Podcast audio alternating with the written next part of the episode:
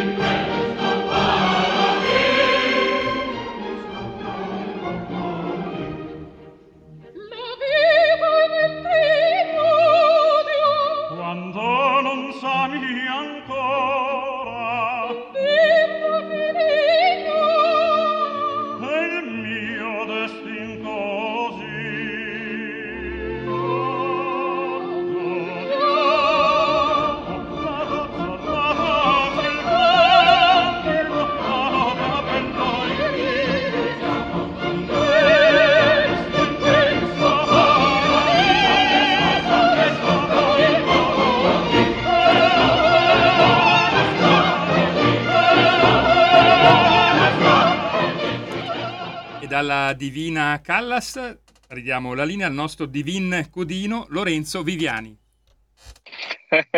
Lascio la parola però a Antonino Danna perché ritorniamo, abbiamo sentito l'amico enologo Giorgio Bacigalupi da quel della Liguria, passiamo nella parte diciamo est del nostro, del nostro, della nostra Italia con un ospite, con un amico che ha già parlato con noi, ma lo lascio presentare da il grande, immenso, bellissimo, inesorabile, insormontabile Antonino Danna.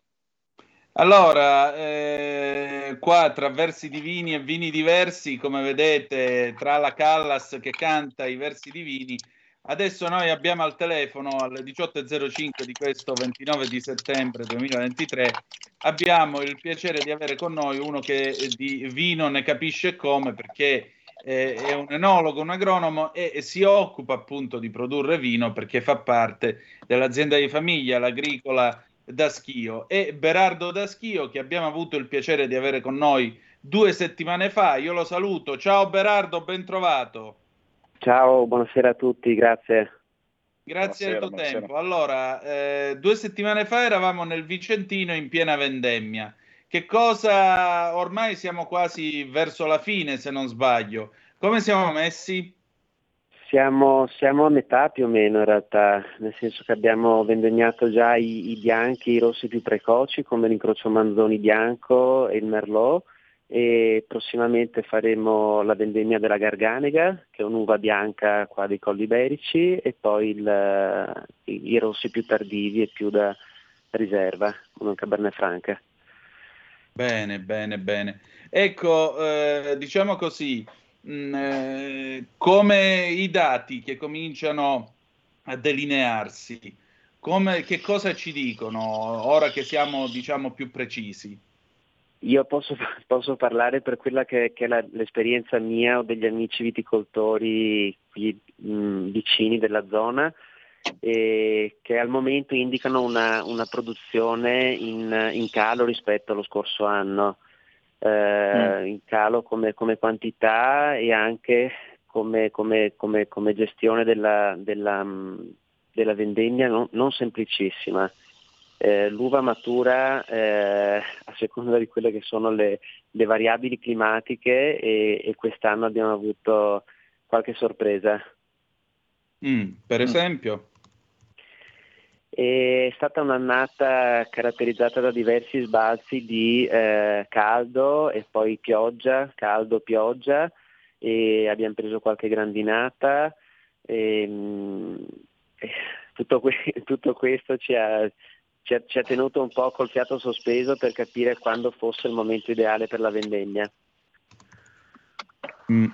Ecco, noi sentivamo prima eh, un eh, responsabile diciamo, della, del, mm, della, zona della provincia di La Spezia, Bagicalupi, e lui ha fatto questa osservazione, diceva questo parlando con me e con il nostro Lorenzo Viviani.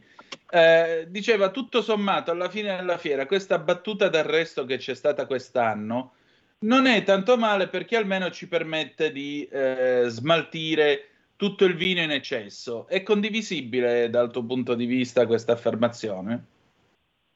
È, è, è vero che il, bisogna guardare nella prospettiva di qualche anno e quindi fare una media, eh, però le, le, i picchi in alto e in basso in realtà non fanno mai troppo piacere.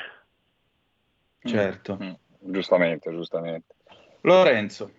Niente, ma insomma, a parte che mi spiace eh, eh, disturbare perché io ho fatto conto, insomma, del, abbiamo disturbato Giorgio che è in pieno analisi fermenta, delle fermentazioni, perché insomma, però mi spiace sicuramente disturbarvi in questo momento, magari anche un momento di lavoro, un momento ancora di, di vita nei campi e quindi sicuramente anche momenti eh, faticosi proprio dal punto di vista fisico, però insomma era, era piacevole sapere un po' come, come si svolge la vendemmia, ecco, ma eh, se dal punto di vista qualitativo eh, insomma, di solito quando c'è una riduzione sulla pianta c'è magari il fatto, lo scotto, almeno la consolazione da un certo punto di vista.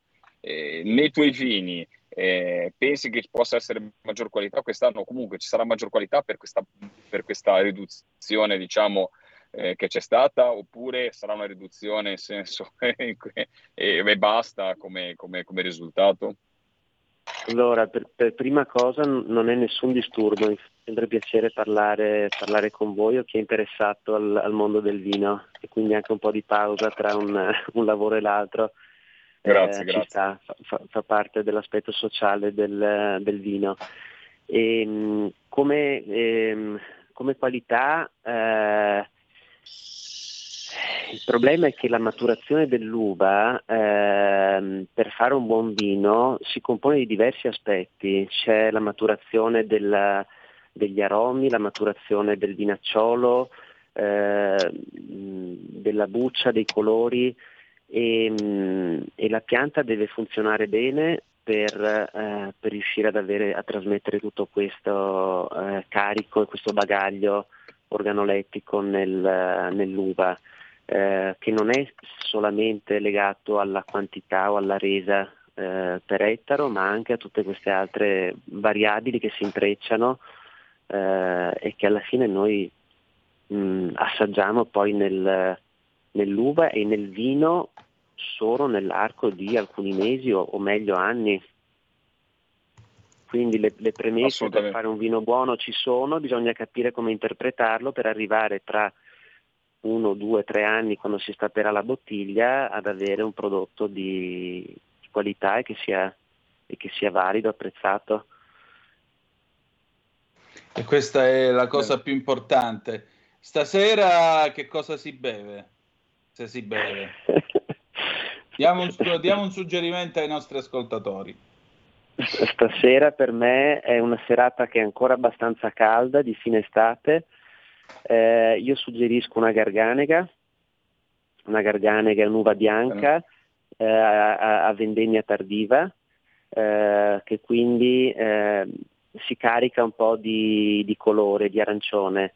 Eh, è un'uva che è un vino che, che, che, che ben si abbina come, come aperitivi, come, come piatti eh, di formaggio, di, di, carne bianca, piatti leggeri. Certo. Molto bene, molto bene. Berardo, grazie, che grazie. dire di più? Grazie. Grazie a voi, spero di, di, di quando... risentirvi quando sarà effettivamente finita la vendemmia. Ecco, quanto manca secondo te più o meno? Così secondo torniamo a, into- a importunarti. Si arriverà, si arriverà a, intorno a metà ottobre. Benissimo, avremo modo di fare Perfetto. il punto. Grazie. Grazie a voi, grazie, buona grazie. serata. Buon lavoro. E allora il nostro Berardo da Schio dell'Agricola da Schio. Se cercate online trovate eh, il suo sito con i vini e così via. Insomma, Lorenzo, qua mi pare che tutto sommato va un occhio nero e l'altro è ancora buono. Mi pare di capire Ora, dalle sono... Sì, assolutamente mm. sì, assolutamente sì. Comunque sia, ricordiamo il settore del vino che rispetto a tanti altri settori agricoli è un settore che comunque eh, insomma, ha delle aziende magari alle spalle anche più solide. Il vino ha fatto dei passi da giganti eh, rispetto a, ad altre aziende agricole che invece purtroppo altre, altre, altre filiere agricole che eh, purtroppo invece sono ancora schiave eh, di, di, parti della filiera che insomma sfruttano molto l'agricoltore. Lì devo dire la verità, il bello del vino è che tu parli non solamente con un agricoltore, ma parli con un enologo e non parli solo con un enologo, parli con un imprenditore che deve vendere il proprio prodotto. Eh, purtroppo lo dico anch'io da pescatore, dovremmo fare tutti questo passaggio qua per cercare di... Ehm, eh, si parla sempre di sostenibilità, ma la sostenibilità si raggiunge anche in queste cose qua, con la libertà, col fatto di far capire la differenza fra i prodotti e gli altri, ma se non lo dice il produttore, purtroppo eh, diciamo gli altri anelli della filiera senza criminalizzare nessuno, però sono un po' latitanti su questi argomenti.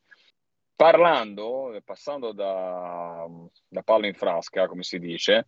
Sì, e... Poi ti chiedo una cosa, dimmi. Ah, niente, no, se vuoi ancora parlare di vino, parliamo di vino, però volevo parlarti, anzi ti dico, parliamo, facciamo un po' di rassegna stampa perché voglio sì. sapere un po' di notizie dal nostro Antonino, che sei il mio secondo preferito eh, giornalista di Radio Libertà per quanto riguarda le rassegne stampa, prima ci metto Giulio. Non, eh, Giulio. non ce la Io... fai, non ce la puoi... Eh, Giulia, proprio Giulia, cosa... sarà la voce, la cadenza che ormai mi è entrata come una cosa familiare. Al mattino mi sveglio con Kainar, ora no, spero di non suscitare strani commenti, però mi sveglio con la voce di Kainar al mattino, con mia moglie che ogni tanto mi tira anche qualcosa, perché io la prima cosa che faccio quando, insomma, anche diciamo ho la possibilità di dormire qualche 5 minuti in più, oppure sono stato la notte in mare, quindi magari potevo dormire fino alle 9, alle 10, ecco, io alle 7 e mezza ho la sveglia, perché comunque sia mi sveglio con Giorgio Gaber e, e subito dopo la rassegna stampa di Kainark. Però detto questo, quindi se la mia seconda voce preferita e ti voglio ascoltare sui temi agricoli, quindi diamo due notizie. Però una notizia che se ce la faccio ti mando, perché essendo collegato col telefono non riesco benissimo a fartela arrivare, è tutto quello che non l'ho vista sulla rassegna stampa, però eh, nostra agricola.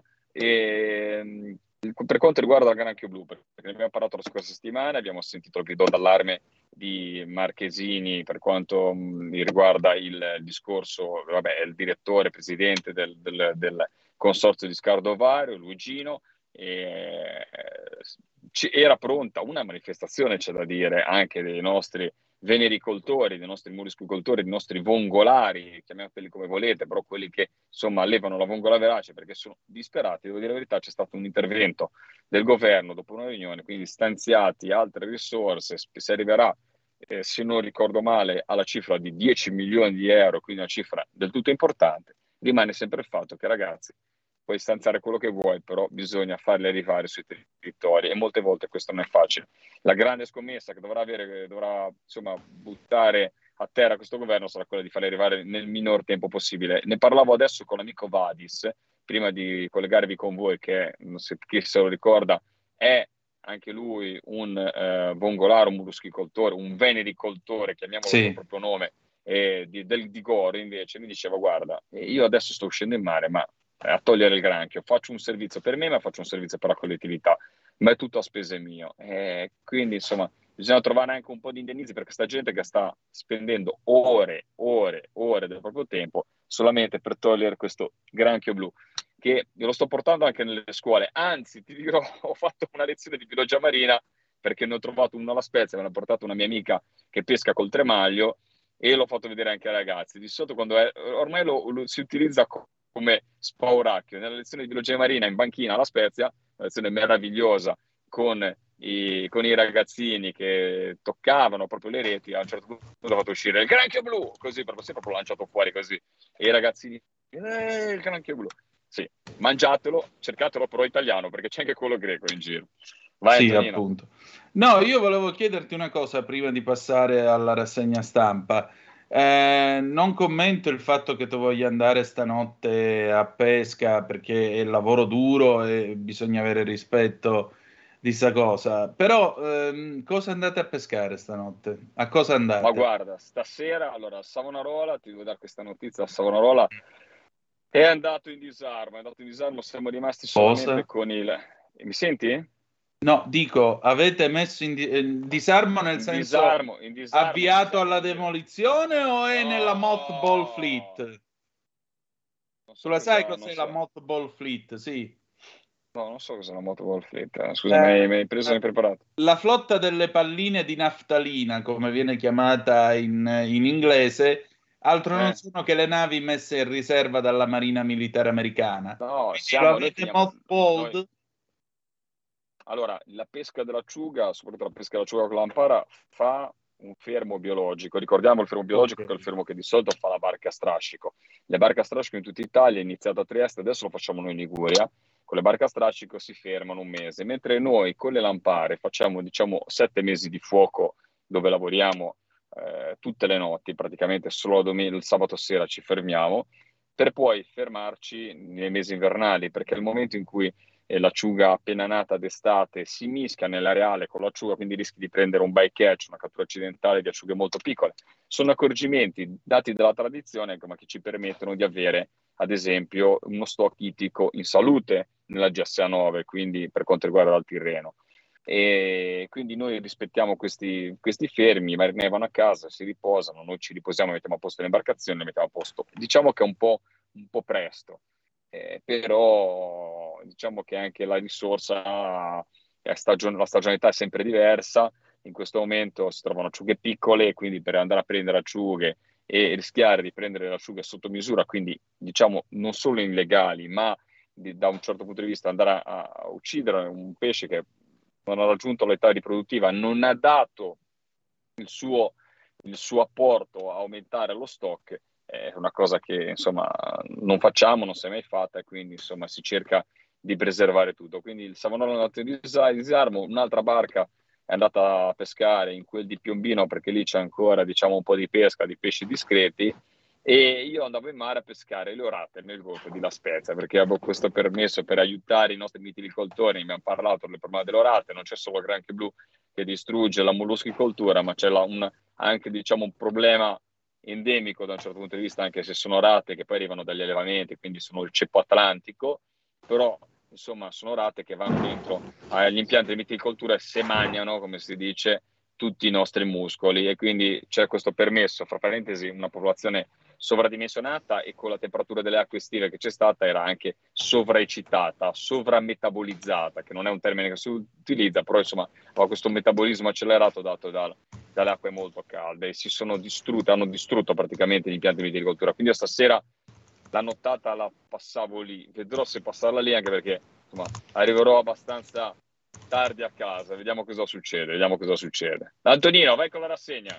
Va bene, allora andiamo con la rassegna. Salutiamo e ringraziamo come sempre la nostra spacciatrice Alina Fiordellisi che eh, puntualmente ci rifornisce di rassegne stampa, è vero. Allora, la notizia che questa settimana ha avuto il suo peso è eh, il caso del latte. Pensate che il latte eh, ha avuto un balzo di tre volte l'inflazione, quindi eh, il prezzo al litro al momento medio nel nostro paese di un litro di latte è di 1,60 euro. Il 39,5% scrive il Sole 24 ore è determinato dai costi alla stalla, 35,8 dai costi dell'industria, 24,7 dal ricarico del distributore. Insomma, diciamo che non è una cosa facile. Eppure, malgrado appunto eh, il costo del latte sia balzato tre volte più dell'inflazione, nelle stalle i costi di produzione sono saliti solo di un centesimo al litro e dal prospetto la singola voce guadagno dell'allevatore addirittura diminuita. State un po' a sentire cosa scrive il, mh, mm, il Sole 24 ore. Chi fa la spesa lo sa bene, un litro di latte fresco può superare anche i 2 euro a seconda della regione d'acquisto, qualità e marchio, ma a meno di 1,60 euro ormai è introvabile. A maggio, secondo i dati di Assutenti, il latte fresco costava il 18,8% in più di un anno prima. Ad agosto, per quanto minore, l'aumento annuo risultava compreso fra 9,8 e 15% a seconda del tipo di latte. Fino a tre volte tanto l'inflazione certificata, insomma. Chi si mette in tasca questo extra margine? Perché a questo punto lo vorremmo sapere tutti. Sentite un po' qua. Non certo gli allevatori, che oggi guadagnano meno di un anno fa, assicura Giovanni Guarneri, coordinatore settore latte di Alleanza Cooperative, nonché presidente gruppo latte del Copaco GECA, l'associazione che riunisce gli agricoltori a livello europeo. Oggi pomeriggio a Palazzo Chigi la Presidente del Consiglio Giorgia Meloni e il Ministro delle Imprese Made in Italy Adolfo Urso metteranno ufficialmente la firma sotto al patto per il trimestre anti-inflazione, insieme a diverse associazioni della GDO e dell'industria, a cui si aggiungeranno i rappresentanti dell'agricoltura, alleanza compresa. Il patto prevede di offrire, lo abbiamo detto ieri, eh, dal 1 ottobre al 31 dicembre un paniere di prodotti del carrello della spesa a prezzi calmierati. Ma ancora molto resta da ricostruire circa la distribuzione del valore lungo la catena dei prodotti alimentari, dal campo alla tavola, in questi mesi di inflazione galoppante. E allora andiamo a vedere dov'è che succede l'inghippo. Per quanto concerne, scrive ancora il Sole 24 Ore, per quanto concerne il primo anello della filiera del latte, Guarneri cerca di fare chiarezza, mettendo insieme i dati provenienti da diverse cooperative che fanno capo all'alleanza. In media il prezzo di un litro di latte venduto sugli scaffali è composto per il 39,5% dai costi alla stalla, eh, per il 35,8% dai costi dell'industria che lo lavora e lo confeziona e per il 24,7% dal ricarico del distributore. Gli allevatori dunque rispondono solo della, della prima tranche eh, tranche che secondo i dati del primo semestre 2023 ammonta in media a 56,5 centesimi al litro. Pensate, 56,5 centesimi al litro. Come si compone il prezzo del latte che esce dalla stalla? La voce più pesante dei costi, spiega Guarneri, è quella per i mangimi che vale 23 centesimi per ogni litro di latte. Poi ci sono 3 centesimi,7 di costi energetici, 2,9 fertilizzanti, 4,7 centesimi di spese veterinarie. Gli ultimi 22 centesimi riuniscono varie voci tra costi di manodopera, affitto, ammortamento dei macchinari, oneri finanziari, compresa anche la remunerazione del capitale, cioè il guadagno dell'allevatore.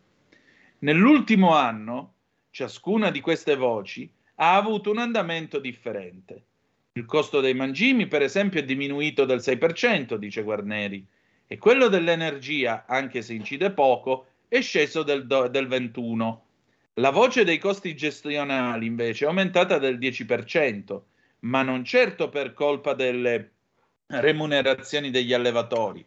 A crescere sono stati soprattutto gli affitti dei terreni e gli interessi sul capitale.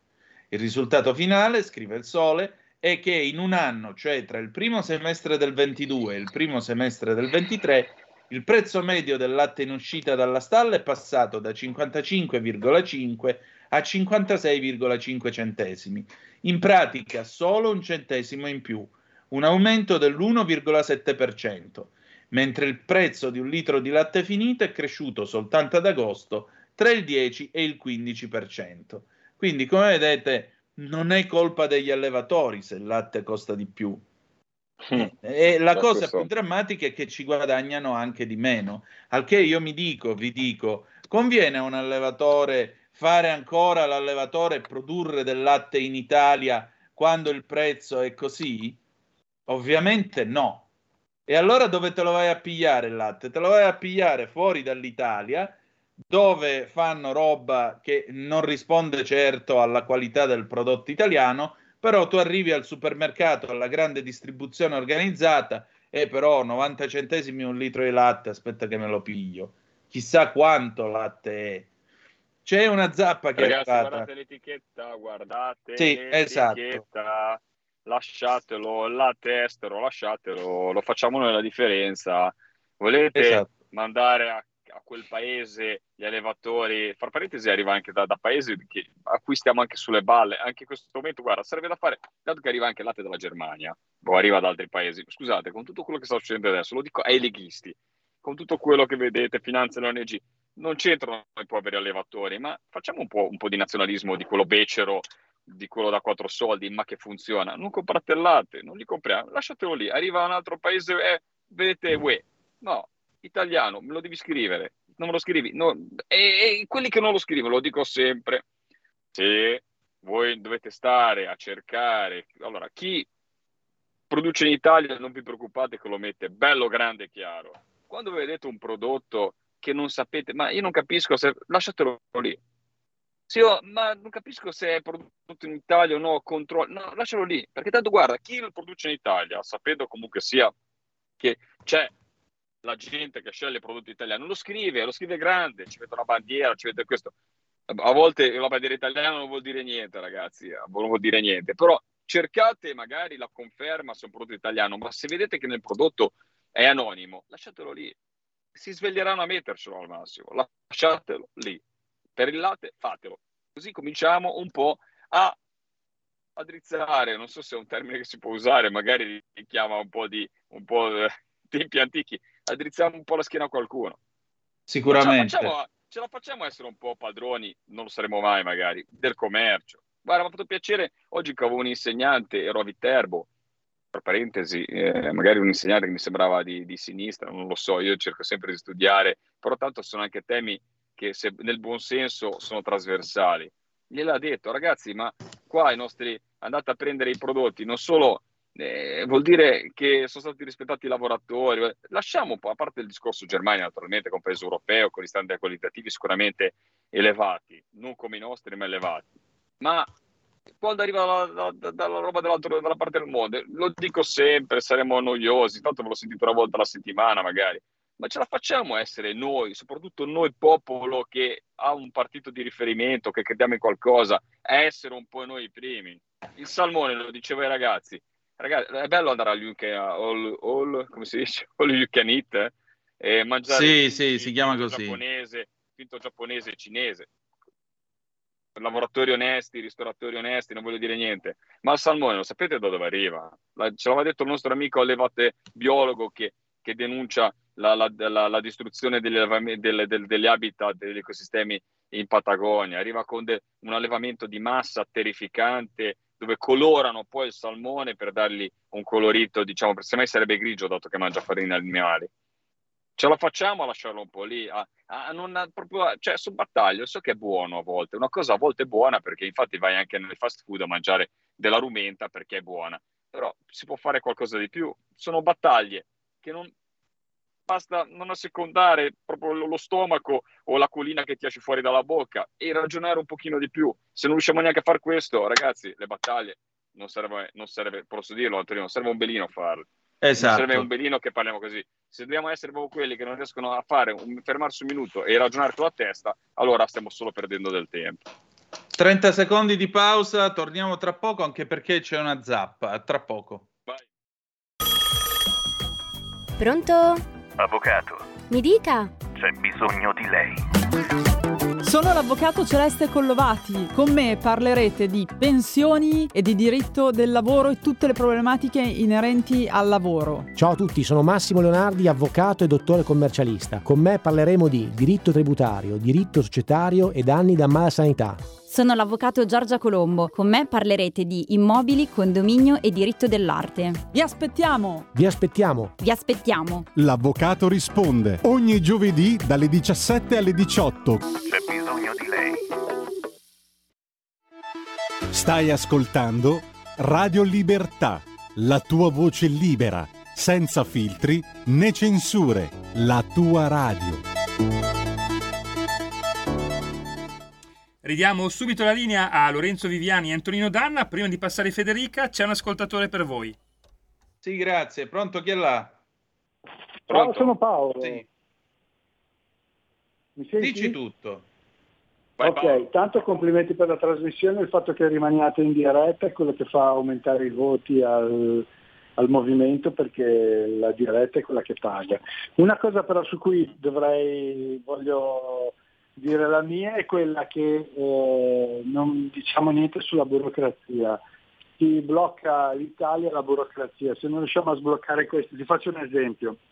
Per fare un certificato in comune io devo vedendo lo sportello, vedendo gli impiegati, devo uscire fuori, mandare una mail di richiesta e dopo vado e, a- e mi fanno una certificazione, cioè mi accettano il fatto che io possa andare direttamente, pago 16 euro, quindi vado di nuovo dal tabacchino, cioè se non eliminiamo la burocrazia in Italia è inutile che continuiamo a fare dei ragionamenti.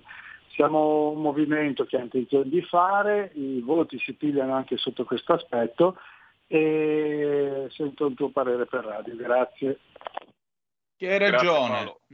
Eh, guarda, io purtroppo, guarda, ci combatto da cittadino, ci combatto da imprenditore, ci combatto... eh, per- guarda, io nel mio, poco, nel mio piccolo, quando eh, nella mia attività parlamentare, ad esempio, per quanto riguarda i ragazzi, io insomma faccio quello, ci- posso andare a, decre- a- a legiferare, potevo andare a legiferare su quello che conoscevo meglio. E quindi avevo messo tutta una parte di semplificazione sul codice della navigazione, sulla pesca, sul ruolino di rimbarco. Cioè, dovete pensare che nel mondo della pesca, o comunque anche nella parte della marina mercantile, abbiamo ancora gli imbarchi con... Adesso li hanno cambiati, avevamo ancora i ruolini con quadro, sai quella carta vecchio stile che magari a te piaceva anche perché faceva molto vintage. Sì. Eh, con scritto c'era, c'era una, una ancora una te lo davano fino a qualche anno fa, ma parliamo di due anni fa, non di tipo vent'anni fa, con una traccia, cioè Ministero dei Trasporti, che non esiste più, eh, cioè il Ministero della Marina Mercantile, perdonami, che non ce ne esisteva più, ci avevano messo la traccia cioè, perché si vede che erano stampati un milione, ma lì, ma dici, volevano risparmiare, una, ci mettevano le due linee di, di cose e ti davano un rollino con scritto sotto appena Ministero, cioè, e tutto con timbri, te vai in capitaneria, timbri contro timbri. L'altro giorno sono andare a pagare, non mi ricordo cosa, sono riuscito a pagare perché la persona lì davanti, e ha ragione il nostro ascoltatore, ha capito che era una stupidità, mi ha detto lei deve chiamare il numero verde per prenotare ed, era vuoto l'ufficio, no? Cioè io devo andare lì e fare una cosa, devo prenotare al numero verde perché poi questo numero verde mi desse un numero che poi potevo andare davanti a quella persona che era libera,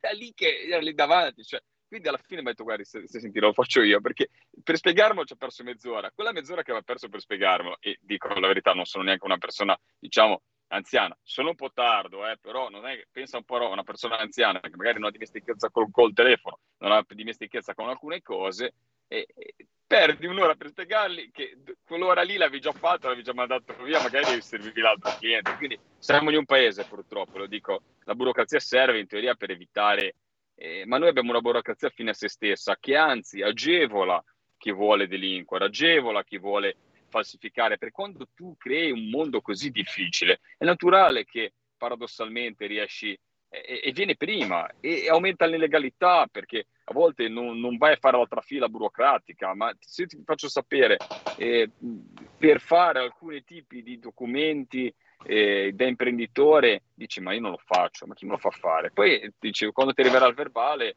lo paghi e buonanotte, ma intanto non hai perso tempo. Marche da bollo, le marche da bollo è una cosa che io quando le vado a prendere dico ma tipo per fare un documento 4, 5, 6, 7 marche da bollo, 16 euro, 16 euro. Poi ho sempre il terrore, chiedo sempre, ma dovrei magari saperlo anch'io, però ma quanto, quando scadono? Perché poi non sai mai se la marca da bollo che fai oggi, domani la puoi usare, o se la puoi usare dopo una settimana. È una cosa, è un delirio. Questo, e lo dico all'ascoltatore, essendo che ho anche attività in comune, non potrà mai andare avanti il nostro paese così, perché noi spendiamo no. il tempo in cose non produttive. Guardate, io a volte ho avuto, avuto il battibecchi, io ho un massimo rispetto e poi mi stoppo perché non stiamo parlando di agricoltura. Sì, perché c'è Federica delle forze dell'ordine, intanto ciao Federica, finisco questa cosa qua delle forze dell'ordine, degli organi di controllo e di chi ti viene a fare i controlli, di quando fai i documenti, ma quando vado lì e perdo tre ore, magari anche di che poi trovi persone squisite che capiscono e ti, ti aiutano, poi trovi il burocrate davanti che sta lì e no, guardi, lei deve tornare, deve fare in tripla copia, deve fare... E io dico, ma scusa, ma stai sentire, facciamo un calcolo. Tu sei pagato alla fine del mese il 27 ti arrivano, io il mio stipendio me lo devo creare, no? Certo. Io pago le tasse anche per te, perché tu pagherai il tuo stipendio, però il tuo stipendio cui, da cui paghi le tasse mm. viene fabbricato sempre da chi produce, da chi fa il PIL. Non è che, cioè, il lavoratore dipendente dello Stato, non me ne voglia chi è lavoratore dipendente dello Stato, produce e sicuramente fa, fa funzionare la nostra comunità attraverso anche i propri contributi. Però dietro c'è sempre un settore produttivo che permette a questi i servizi, il terziario, gli apparati burocratici di, fun- di far funzionare, no? cioè, perché non sono loro che producono la ricchezza in questo momento, no? partecipano al funzionamento del paese. E io, sai quante volte mi, mi, incazzo e dico, ma stai a sentire, tu che mi complichi la vita, ma lo sai che io sono una rotellina che ti fabbrica lo stipendio a te? Tu che mi fai e mi metti lì, io sono la rotellina, tu stai complicando la vita a qualcuno che contribuisce a farti lo stipendio al 27 del mese. Quindi Ecco, allora, però il problema, dico sempre, non è di chi trovate, vi trovate davanti, ma è il problema della legislazione italiana. Guardate, Berlusconi, eh, buonanima, come si dice in questi casi, eh, era quello che doveva sbloccare tutto. Tutti ci aspettavamo, io ero un ragazzino che cambiasse questo, non l'ha fatto neanche lui.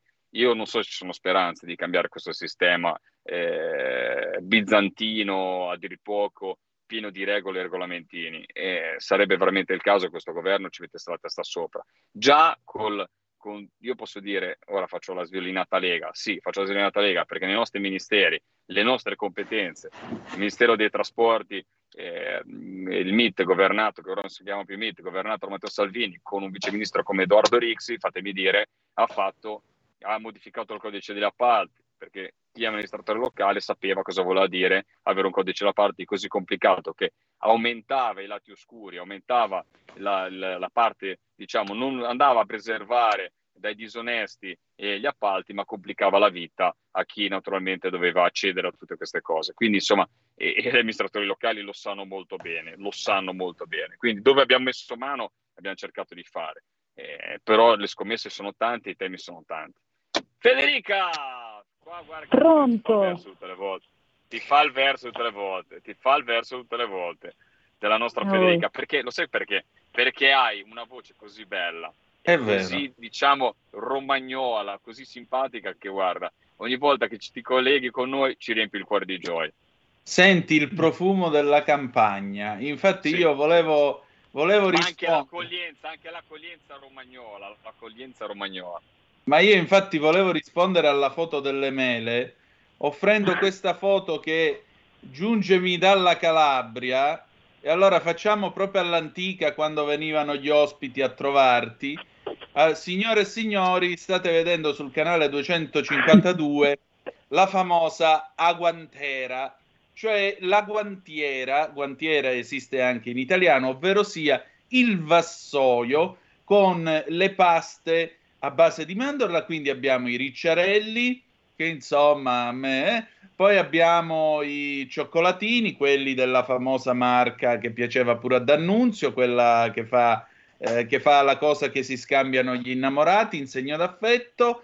dei bei confetti celesti, poi abbiamo gli amaretti che sono questi in alto che vedete di colore più scuro, dal sapore appunto con l'amaretto di Saronno, e quelli proprio in alto in alto con l'Alchermes che non sono niente male. Quindi noi stasera virtualmente offriamo una guantiera di eh, dolcetti alla nostra Federica. Allora Federica, che ci racconti di bello dalla tua campagna? Ma dalla mia campagna ci racconto che intanto buonasera a tutti. Beh, eh, vi racconto che insomma, nonostante tutto, è stata un'annata, non devo dire, ma eh, non è stata tanto insomma bella adesso, eh, proprio perché un po' tutta l'Emilia Romagna, come dissi anche in precedenza, ha sofferto causa maltempo, senza considerare l'alluvione che ha colpito la Romagna, però il, eh, le gelate tardive hanno penalizzato moltissime produzioni frutticole, soprattutto di pesche, albicocche, ciliegie che vanno da tutta la provincia di Modena, Bologna, Ferrara, quindi c'è stata una forte diminuzione di produzione e quei mm. pochi che diciamo si erano salvati dalla, dalla gelata eh, hanno avuto poi magari le grandini o sì, delle le grandine che ci sono state a maggio, ma anche a luglio, il 22 luglio, nelle nostre zone ci sono state fortissime gelate. Provincia di Modena danni non solo all'agricoltura ma anche capannoni industriali perché ci sono rotti proprio chi aveva i pannelli solari, insomma danni ingenti anche alle macchine vetrate e quant'altro, quindi eh, è stato un danno che si è sparso su molteplici attività. E dal punto di vista diciamo, della mia campagna, sì, eh, prima ero in mezzo ai campi perché eh, a volte, insomma, a volte insomma, non sempre sono presente, non sempre come avete detto prima, perché a volte ho anche altri impegni, quindi non riesco sempre a seguirvi con, con costanza. Ecco. E, però posso dire che sì, c'è le mele che vi ho fatto vedere, ecco, c'è, c'è, una produzione inferiore rispetto all'anno scorso anche dovuto al caldo dell'anno scorso che ha influito sulla produzione delle gemme che da, um, hanno dato luogo alla, alle mele di quest'anno. Ecco. Quindi ah. il caldo ha penalizzato l'anno scorso per la produzione che era in campo l'anno scorso, ma anche per la produzione di quest'annata proprio perché hanno, hanno fatto fatica a differenziarsi sebbene ci siano diciamo, tra virgolette integratori o, pro- o prodotti che possano stimolare la, la, produ- la differenziazione delle gemme, cioè legno o fiore, quindi il fiore è quello che dà il frutto, comunque la pianta ne risente. Quando ci sono questi grandi stress che possono essere caldo o idrici, la pianta ne risente, un po' come noi, ecco, sostanzialmente, volevo dire per chi non è del, del settore a parte farti una domanda classica che adesso te la tiro fuori, insomma, eh, che è quella... Lo sai davvero io che mi sono scordato, adesso mi viene veramente un senso di colpa, magari eravamo vicini, non lo so. Sono andato a fare una lezione di biologia marina, non mi chiedere, infatti è stata la scelta, non so quale, per, per, che motivo mi hanno mandato in quella zona, però ragazzi veramente interessati e, e che hanno, insomma, forse quando parli di biologia marina lontano dal mare è ancora più bello perché è un mondo veramente ancora più sconosciuto. Sono stato all'Istituto Spallanzani di Castelfranco a fare la, all'Istituto Agrario di Spallanzani di Castelfranco a fare una lezione mar- mercoledì ero lì, mercoledì, mercoledì, 20 ah, mercoledì da giovedì, casa mia. giovedì, giovedì, ieri. Eh. Eri, ero vicino da te? 20 km da casa mia.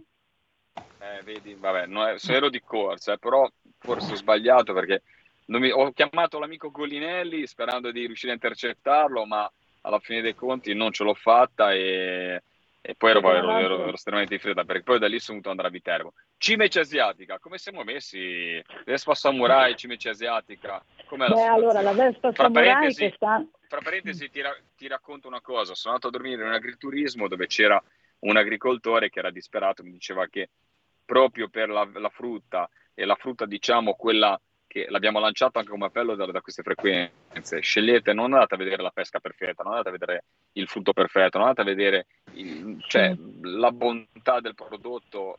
Insomma, e, però questo ragazzo mi diceva, guarda, il, la, la, frutta che hanno di seconda scelta, terza scelta, quella un po' danneggiata, non ci hanno dato praticamente niente. E mi diceva, guarda, io non ho guadagnato, ora è una, magari poco terreno, perché implementa quell'agriturismo. Mi diceva proprio il settore agricolo quest'anno non mi ha dato praticamente niente per vivere.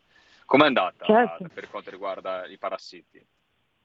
Beh, per quanto riguarda i parassiti, allora c'è stato un calo delle cimici perché ovviamente non essendoci stata frutta eh, è calata, cioè erano in calo perché non essendoci niente da mangiare si sono dirottate su altre o altri pensamenti, comunque altre, altre specie, però io l'ho visto che quelle poche mh, susine che siamo riusciti a produrre o cilie, eh, i buroni e le ciliegie in primavera eh, si accanivano ovviamente. Quello, mh, diciamo, le, le ciliegie sotto rete antinsetto erano più schermate perché non rete fatta apposta, quindi difficilmente ci andavano, ci vanno lo stesso, ma poi quando arriva il trattamento rimangono impigliate lì e, e basta.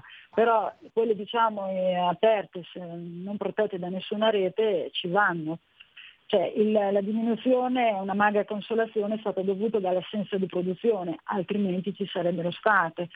Eh, che ecco. sapere, la, la, la Vespa Samurai è finita l'anno scorso la sperimentazione, quindi altre cose non ne so, nel senso come l'Ancis si sta provvedendo ad altre, come si chiama, insomma ad altre mm. o proroghe così, quindi mh, mm, che sappia io era finita l'anno scorso, mi è dispiaciuto ma almeno questo potrebbe essere stato un altro aiuto. Se ci tolgono la chimica, almeno che venga avanti la biotecnologia e la biologia che certo. faccia eh, da supporto ecco.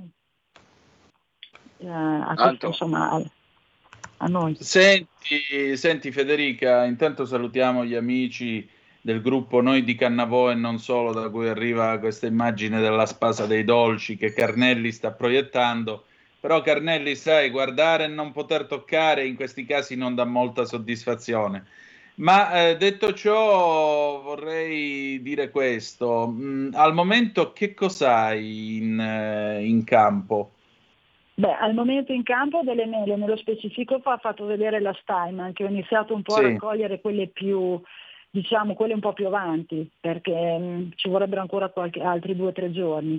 Praticamente queste sono delle mele che, ottime da cuocere, quindi, perché hanno, sono sode croccanti e tengono bene la cottura. Poi nulla viete che uno le possa mangiare anche crude, per carità, però ecco questa è una mela tipica autunnale, cotta, ecco, come, no. come simbolo.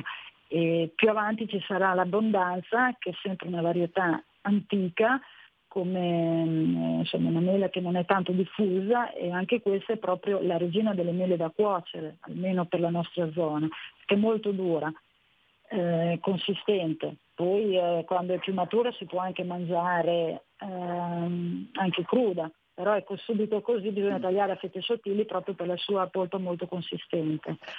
Eh, questa insomma è la produzione che abbiamo adesso, quindi mm. eh, insomma un po' di golden così. Ecco, e con eh, l'avanzare del, dell'autunno, dopo che cos'altro si fa? Perché immagino che eh, dovrete cominciare a preparare il terreno per l'inverno, no? Per il riposo sì, invernale. Vabbè. Ma sì, adesso eh, intanto bisogna arare il terreno per preparare la cultura successiva, adesso vedremo cosa verrà piantato, quest'anno usiamo il grano, l'anno l'anno prossimo non so, la prossima annata agraria non so cosa, cosa decideremo. Ecco. E poi niente, ci si tra virgolette riposa per modo di dire, però magari si sistema poi il marito perché io di meccanica non so niente, gli attrezzi, insomma ci si dedica magari a piantare colture nuove, a, a sistemare eh, quelle insomma, che hanno quegli alberi che hanno dei problemi, poi bisogna chiudere le reti, quelle antinsetto che ci vuole, insomma sono più lunghe rispetto a quelle tradizionali, quindi ci vuole doppio di tempo, ecco, sostanzialmente. Insomma, tutte queste, tutte queste lavorazioni che impegnano lo stesso, ma molto meno che la raccolta. Dopo si aspetta l'inverno per la potatura, ecco, che quella um, vuole fatta, insomma. Senti, e che cosa ti è pesato di più in quest'annata? Come? No, no, non ho sentito. Che cosa? cosa ti è pesato di più Mi è pesato? in questa annata? scusami, ripeti perché qua non ho sentito cosa mi è pesato. Esatto. Cosa ti ha fatto faticare di più a livello di Ah, fisico, cosa a livello anche? Beh, psicologico? sì, come... scusami, beh, no, no, no, no, perché proprio non sentivo. Ah, cioè, quello che mi è pesato ovviamente è la seconda, la seconda gelata importante nell'arco di tre anni, quindi diciamo ho dovuto ricorrere a collaborazioni esterne, eh, insomma io eh, sono ritornato un po' alla mia vita passata, quindi il, vivaismo, ornamentali eccetera, quindi ho due anime in me, come ho l'anima modenese, sono mezzo bolognese, mezzo modenese, sono mezzo fruticoltore e mezzo vivaista, insomma. Quindi però mi è pesato anche tanto vedere, mh, e lo dico in, in maniera negativa, vedere quando si parla di biodiversità e questo lo vedo proprio attraversando. Vi rubo qualche minuto in più, però è una riflessione che secondo me Vai, vai. dovrebbero fare. Abbiamo tutto il tempo.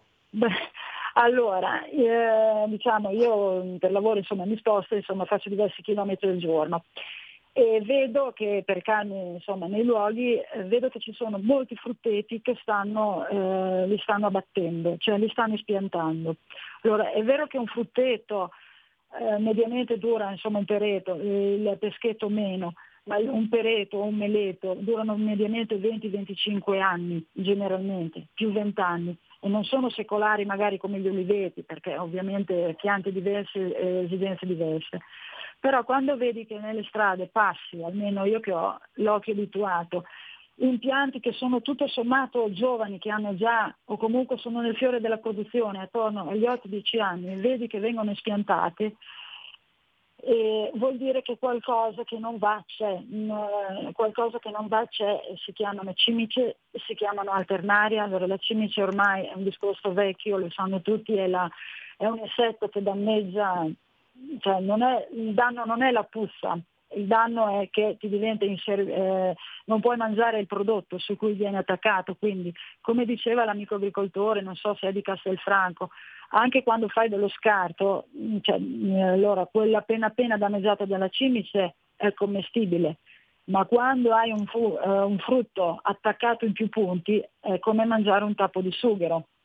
Chiusa parentesi, c'è un altro aspetto, l'alternaria. L'alternaria è una malattia fungina che c'è sempre stata, ma togliendo i principi eh, eh, fitosanitari che la, scusate, che la combattevano, praticamente ti marcisce la frutta in campagna e quindi la gente si è stancata di eh, spendere dei soldi in manodopera propria o avventizia per eh, non portare a casa niente. Ed è triste vedere che abbattono i frutteti. Quando vedi che tolgono pali tutori, tutto vuol dire che difficilmente si rimpianterà un nuovo frutteto. E questo proprio perché il, eh, il malessere è comune, quindi cioè, sento tanti agricoltori che dicono quest'anno non raccogliamo, c'è chi non ha aperto neanche le reti per diversi motivi, soprattutto per la gelata, ma quando vedi degli impianti giovani che ti tolgono tutto dai pali, l'ala gocciolante, eh, rente antigramine e antinsetto, vuol dire che la situazione è grave. Quindi tornando al discorso della biodiversità, anche questa è biodiversità, perché la biodiversità nostra Certo. nel caso della, della pericoltura emiliana, che era fatto di tante varietà dopo, eh, pericole, ma dopo sono state soppiantate dalla viglia, eh, dall'abate, in questo caso molti avevano l'abate, anche l'abate, l'abate fetele, quella pera molto lunga, apprezzato soprattutto nei mercati del nord Europa. Eh, vedasi Germania, vedasi Inghilterra e vedi che anche queste vengono tolte, c'è un motivo. Poi si auspica che magari qualcuno le reimpianti, però quando vedi queste massicce eh, disboscamenti, chiamiamole così, qualche domanda ce la dovremmo porre su com'è effettivamente l'agricoltura italiana e perdendo questa che è biodiversità, perché se non ci vengono dati i prodotti fitosanitari, questa è biodiversità, con cosa poi le sostituiremo? E questa è una domanda che Certo. eh, ci facciamo tutti, ecco. Tutto lì. Esatto, esattamente. Federica, senti, stasera che si mangia di bello? Bene.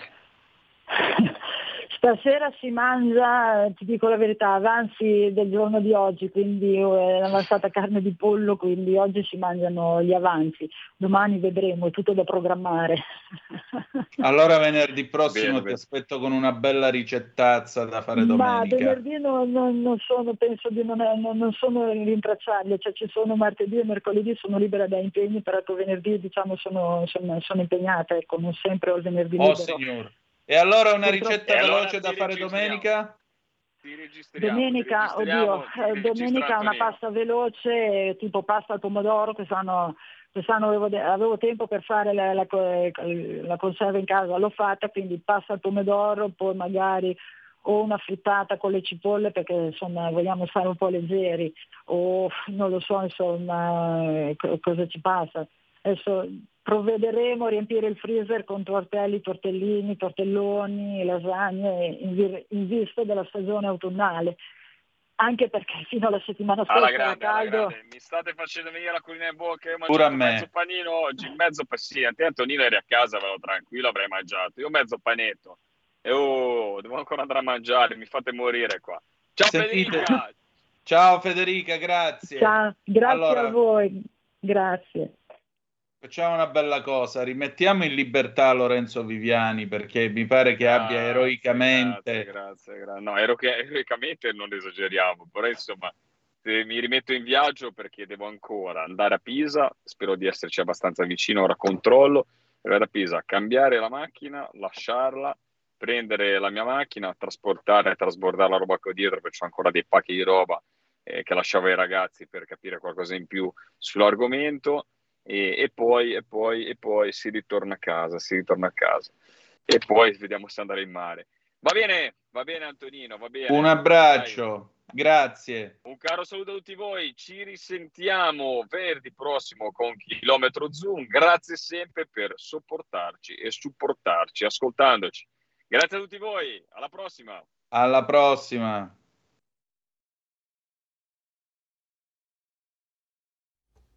Antonino, abbiamo ancora due minuti per- della pubblicità e di Amy Stewart. Ancora due minuti prima della pubblicità, io voglio leggere eh, questa zappa che è arrivata al 346-642-7756. Buonasera, a proposito dello spot pubblicitario Esselunga, io sono sempre più convinto che il mondo cosiddetto progressista sia popolato da eh, persone che hanno messo i neuroni in freezer. Con tutti i problemi che abbiamo, ci permettiamo di buttare via il tempo in discussioni che sono il nulla. Che povera nazione, Ambrogio. Sì, sono d'accordo. Cioè, qui veramente torno a ripetere, non capisco come si possa fare uno spot inclusivo. Cioè, nel mentre che questi facevano la spesa, dovevano esserci un- due uomini che si baciavano eh, sullo sfondo perché dovevano rimarcare l'essere gay, oppure due donne che si, che si baciavano sullo sfondo o con le bambine, oppure due uomini col bambino con l'utero in affitto, oppure una trans, oppure una trans e un gay. Cioè, vedete, queste sono puttanate. La gente, se voi andate al supermercato, se voi prendete, andate in un luogo pubblico, la gente non è che va in giro col tesserino, ciao, come, come si faceva una volta, certe volte nelle discoteche, no? Quando volevi cuccare, eh, si facevano quelle serate dell'8 marzo, ciao, mi chiamo e il mio numero è. Ecco, la gente non va in giro col tesserino e c'è scritto ciao, mi chiamo tal dei tali e sono gay, oppure ciao, mi chiamo tal dei tali e sono eterosessuale. Non gliene frega niente a nessuno. È come se si facesse domani uno spot sul... Ma poi voglio dire, da gente che fino all'altro giorno faceva lo spot eh, aggressivo su, eh, sul web e così via, che ti diceva eh, sei stesso sul tavolo operatorio, hai avuto un incidente, il dottore ti sta per operare. Cosa vuoi sapere? Vuoi sapere se è gay, se gli piacciono le donne oppure non ti interessa? Ecco, a me non me ne frega niente. Non gliene frega niente a nessuno. Hanno raccontato questa storia. Sì, basta. È una storia che ha della poesia. Sì, ha ragione Max del Papa quando dice che ricorda Carosello, perché finalmente, viva Dio, Carosello era questo, era un racconto che solo negli ultimi 15 secondi aveva eh, aveva la possibilità di, eh, no, 30 secondi, aveva la possibilità di fare pubblicità. Carosello lo faceva perché una legge eh, sotto il fascismo imponeva, anzi vietava messaggi pubblicitari eh, almeno dopo il primo minuto, ent- cioè i primi 60 secondi di trasmissione nell'Italia fascista non dovevano avere eh, passaggi pubblicitari. E così questa legge, che era assurdamente sopravvissuta all'arrivo della Repubblica, venne utilizzata anche per, creando un problema alla RAI per quanto, guardava, per quanto riguardava la pubblicità. E fu così che nacque Carosello. Carosello era prima 2 minuti e 15, poi nei primi anni 70 divenne 1 minuto e 45, se non ricordo male, ed era una storiella in cui non si poteva nominare il prodotto per nessun motivo, e poi nell'ultima parte, quegli ultimi 30 secondi, una parola chiave, una frase chiave portava a nominare finalmente il prodotto e fare la, la reclam che poi eh, veniva conosciuta da tutti. Con quella bocca può dire ciò che vuole, il clorodont, il dentifricio, con Virnalisi e il suo magico sorriso. 30 secondi di pausa, poi abbiamo Amy Stewart con Rocking Woman del 1981, a tra poco. Stai ascoltando Radio Libertà, la tua voce libera, senza filtri né censure, la tua radio.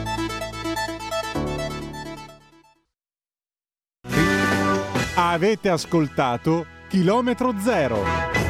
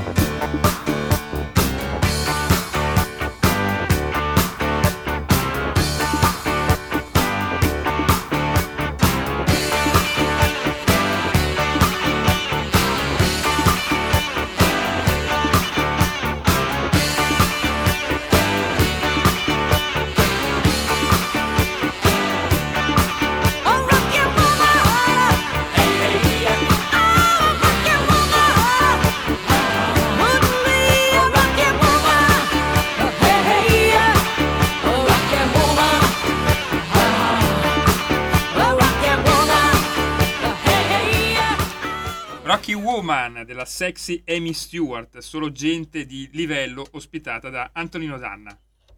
Grazie condottiero mio condottiero, era il 1981 con Rocking Woman di Amy Stewart, sono le 19.06 di questo venerdì 29 settembre 2023. Seduto in quel caffè io non pensavo a te.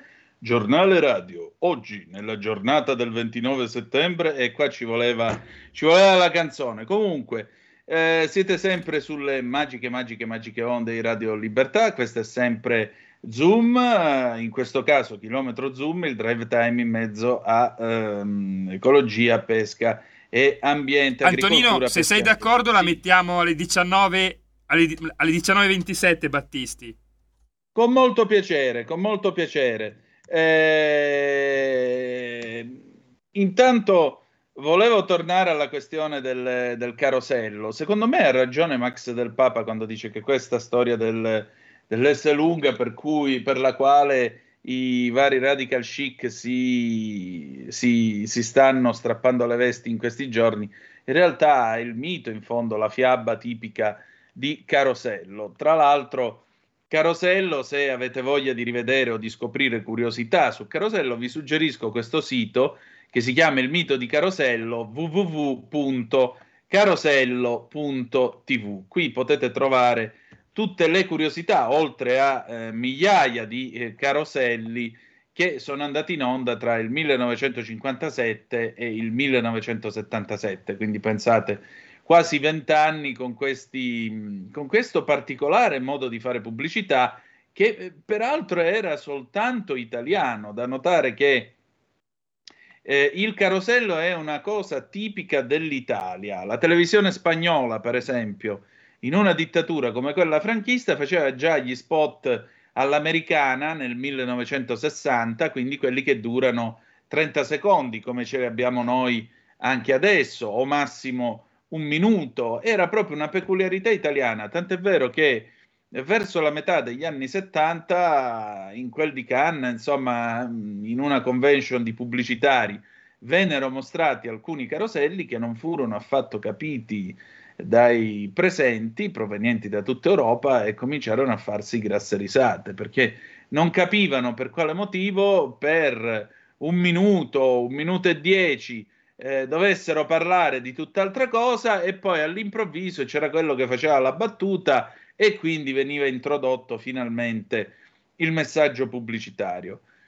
Era tra l'altro una situazione un po' particolare perché mh, Gigi Moncalvo ha scritto un libro su Silvio Berlusconi nel 1989 dove lui riferiva un aneddoto, visto che oggi peraltro è il 29 settembre, lui riferiva un aneddoto mh, raccontatogli dallo stesso Berlusconi. Insomma, a quel tempo per fare pubblicità e c'era soltanto la RAI e per fare pubblicità sulla RAI si passava da questo ufficio torinese che era guidato da un colonnello in pensione dell'esercito italiano. Quindi immaginate voi quella televisione che peraltro aveva messo in mutandoni alle Kessler.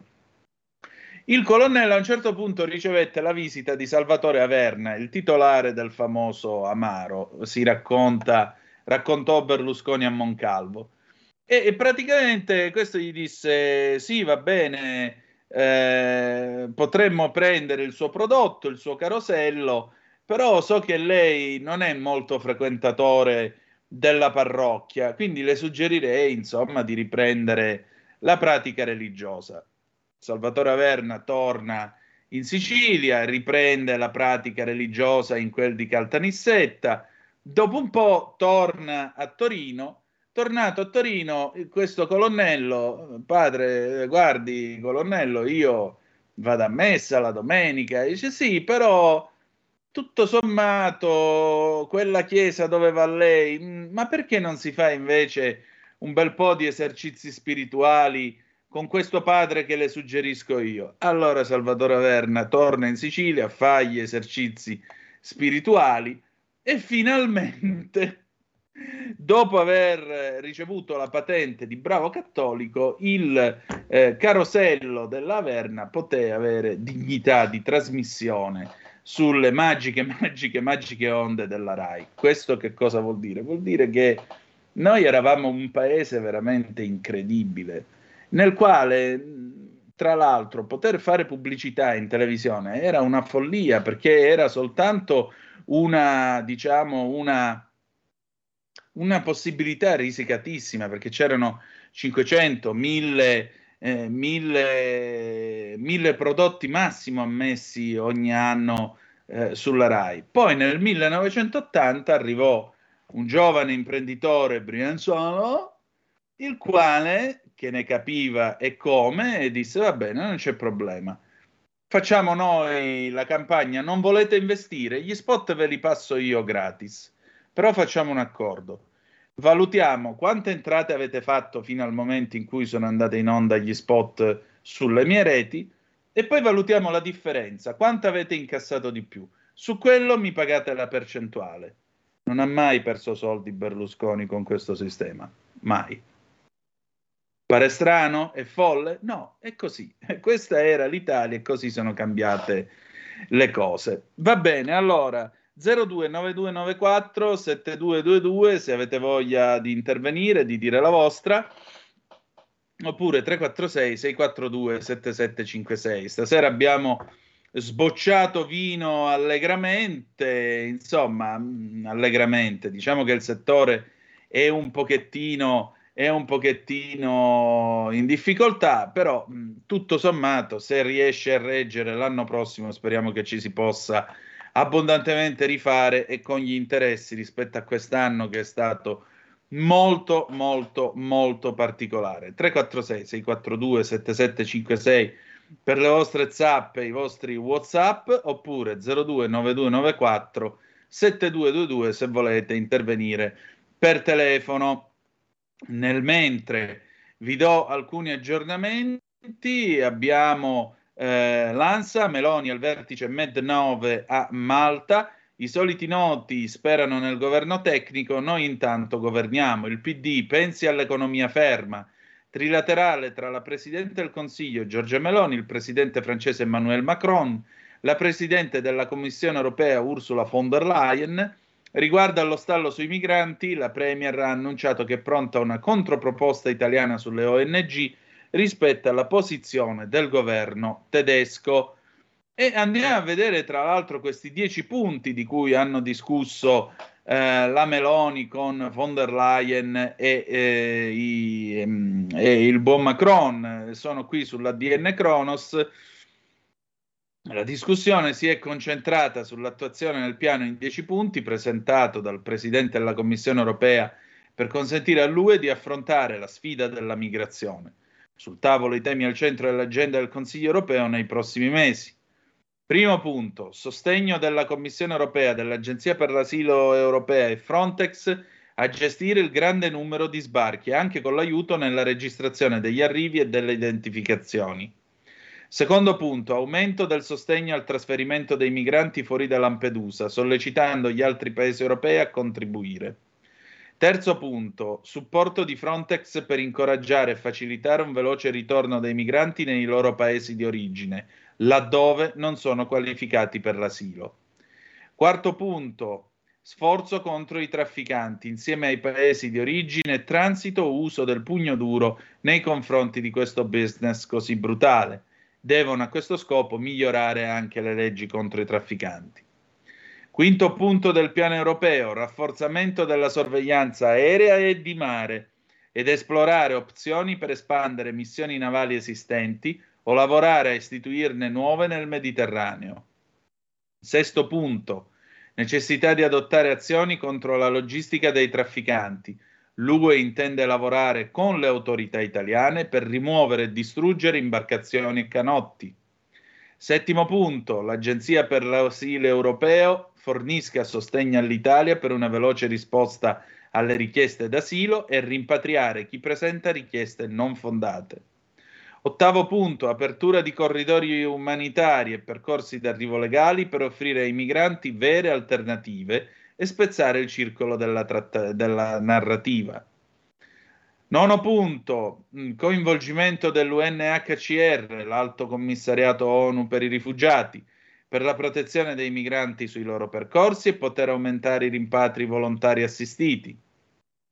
Decimo punto, che l'UE si impegna a lavorare con la Tunisia per attuare il memorandum di intesa e accelerare la conclusione di nuovi progetti ed esborso di nuovi fondi diretti alla Tunisia. Quindi qui il punto è che eh, non si fa, la come ha detto la Meloni ai tedeschi, no alla solidarietà con i confini degli altri. Mi pare che finalmente si stia cominciando ad andare eh, in quel verso del quale abbiamo discusso più volte nel corso della trasmissione, di questa trasmissione, e cioè capire una volta per tutte che eh, sia quello di Parigi che l'altro di Amburgo o quello di Uppsala si rendano conto che il loro confine non è più delimitato dai Vosgi, dal Reno o eh, da chissà che cosa, è delimitato in mezzo al mare, a largo di Lampedusa, a 70 miglia marine dalle coste della Libia. Per cui, a maggior ragione, è ora che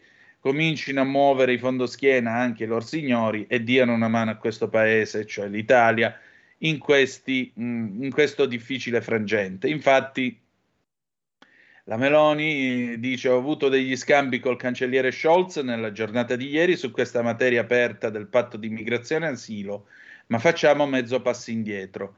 Per noi la redistribuzione non è mai stata la priorità. Per me il problema non si risolverà mai completamente se ogni paese pensa di scaricarlo su un altro.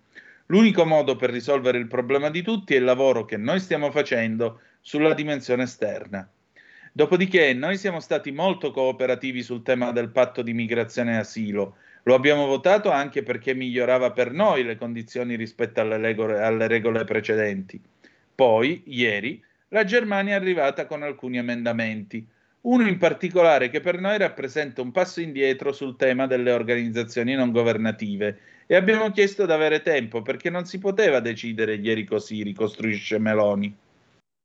Poi io capisco la posizione del governo tedesco, ma se loro vogliono tornare indietro sulle regole delle ONG, allora noi proponiamo un altro emendamento in forza del quale il paese responsabile dell'accoglienza dei migranti che vengono trasportati sulla nave di una ONG è quello della bandiera della nave. Tac, eh, era ora. Sempre sull'ADN, dice ancora la Meloni, la prossima settimana parte la prima tranche di soldi verso la Tunisia dalla UE. È un fatto concreto di segnale, evidentemente i tunisini hanno fatto fede agli impegni presi. Quella del Fondo Monetario Internazionale è una questione che vedo più difficile, non è una cosa che si penso possa risolvere immediatamente. Quello che bisogna fare è capire se le eh, risorse che l'Europa aveva immaginato di utilizzare per sostenere il bilancio tunisino, circa 800 milioni se non vado errata, possano essere scollegate dall'accordo col fondo. Immaginare che l'Europa possa fare una propria iniziativa, dice il Premier italiano. Questo è oggetto del dibattito che stiamo iniziando adesso, ma che sicuramente sarebbe in termini temporali più risolutivo che aspettare la cosa più complessa dell'FMI, sottolinea. C'è da riprendere con forza il nostro partenariato con Tunisi, aggiunge Meloni, che sta dando segnali di collaborazione molto importanti. Su questo bisogna essere concreti e mi pare che le risorse finalmente stiano arrivando. Quello del partenariato è un modello che può essere utilizzato anche per altri paesi del Nord Africa. Quindi, piano piano vedete che le cose cominciano, eh, cominciano ad assumere, a prendere la rotta che eh, dovrebbero prendere. Insomma, speriamo che non si mettano di traverso i signori di Berlino e speriamo, insomma, che anche i francesi non si mettano a fare giochini e giochetti, perché quando vai poi in questi grandi eventi internazionali, europei e quant'altro, poi c'è sempre quello che all'ultimo prova a fare la forzatura, prova a fare eh, il, lo strappo e non mi pare il caso.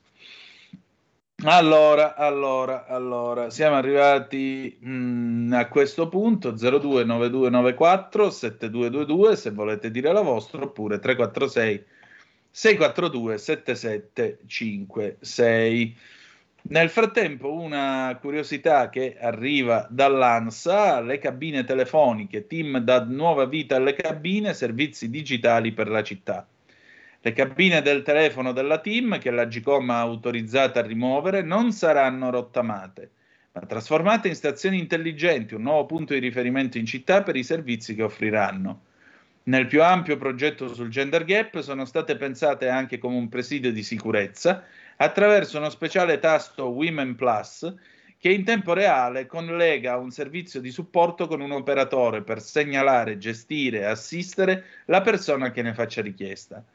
L'avvio del progetto inizierà da Milano, dove saranno progressivamente installate circa 450 postazioni, per poi estendersi a 13 principali città per 2500 cabine. La team del futuro passa dalla rassegnazione al coraggio, perché non dobbiamo aver paura di sbagliare ma stare fermi. L'ha detto la D Pietro Labriola, intervistato da Riccardo Luna all'Italian Tech Week. Questa è la nuova immagine all'interno, mentre quella che proietta all'esterno, prosegue il manager, è quella di un'azienda leader, significa una grande responsabilità. Il business di team prosegue e si sta evolvendo in varie direzioni. Oggi costruire reti in fibra ottica è molto simile a fare una rete di alta velocità o un'autostrada. Le cabine che cambiano sono un simbolo. Tim era un'azienda proiettata sul passato, ora guarda al futuro. Ma la Briola non pensa di avere una ricetta che valga per tutti e per tutti i paesi. Ogni nazione ha delle caratteristiche di mercato differenti, ma di sicuro il business si sta evolvendo. Sul mercato delle TLC ha pesato la duplicazione delle reti e il riferimento, il riferimento a Open Fiber è chiaro, anche se non viene mai citato l'altro operatore Wholesale. La Briola accenna poi alla necessità di avere alle spalle un azionariato forte che la sostenga finanziariamente, soprattutto per Netco. Comunque l'idea che si possano riciclare le cabine telefoniche come uno strumento in grado di offrire una serie di servizi digitali, tra cui anche una sorveglianza o un'assistenza per le donne, mi sembra una conquista di civiltà. Sarebbe bello, per esempio, se le cabine telefoniche potessero essere usate anche eh, per il book crossing, per lo scambio gratuito di libri. E sarebbe anche bello se le cabine restassero tali e non quella fogna come vengono ridotte, eh, come sono state ridotte da tanti nei luoghi pubblici o nelle stazioni. Posto che in ogni caso, per quello che mi riguarda, qualche telefono pubblico a gettone, a gettone sì, eh, qualche telefono pubblico funzionante eh, a eh, moneta debba restare perché nel bene e nel male può sempre succedere che muoia il telefono e tu non abbia possibilità di ricaricarlo. E se non hai la possibilità di ricaricare la batteria, addio cellulare. E devo dirvi la verità, un paio di volte ancora mi è successo in questi anni di telefonare dal telefono pubblico. E effettivamente quando acchiappi la cornetta, senti il segnale di libero e chiami, diciamo che quella botta di nostalgia ti prende per un attimo. Poi, tra l'altro, i telefoni che ci sono ora prendono ancora la, la scheda telefonica, però io eh, dal tabacchino non la trovo più. Qualcuno di voi trova ancora la scheda telefonica? Io no. Ma la scheda aveva la sua comodità, te la portavi, arrivavi, tac, inserivi, telefonavi e andava.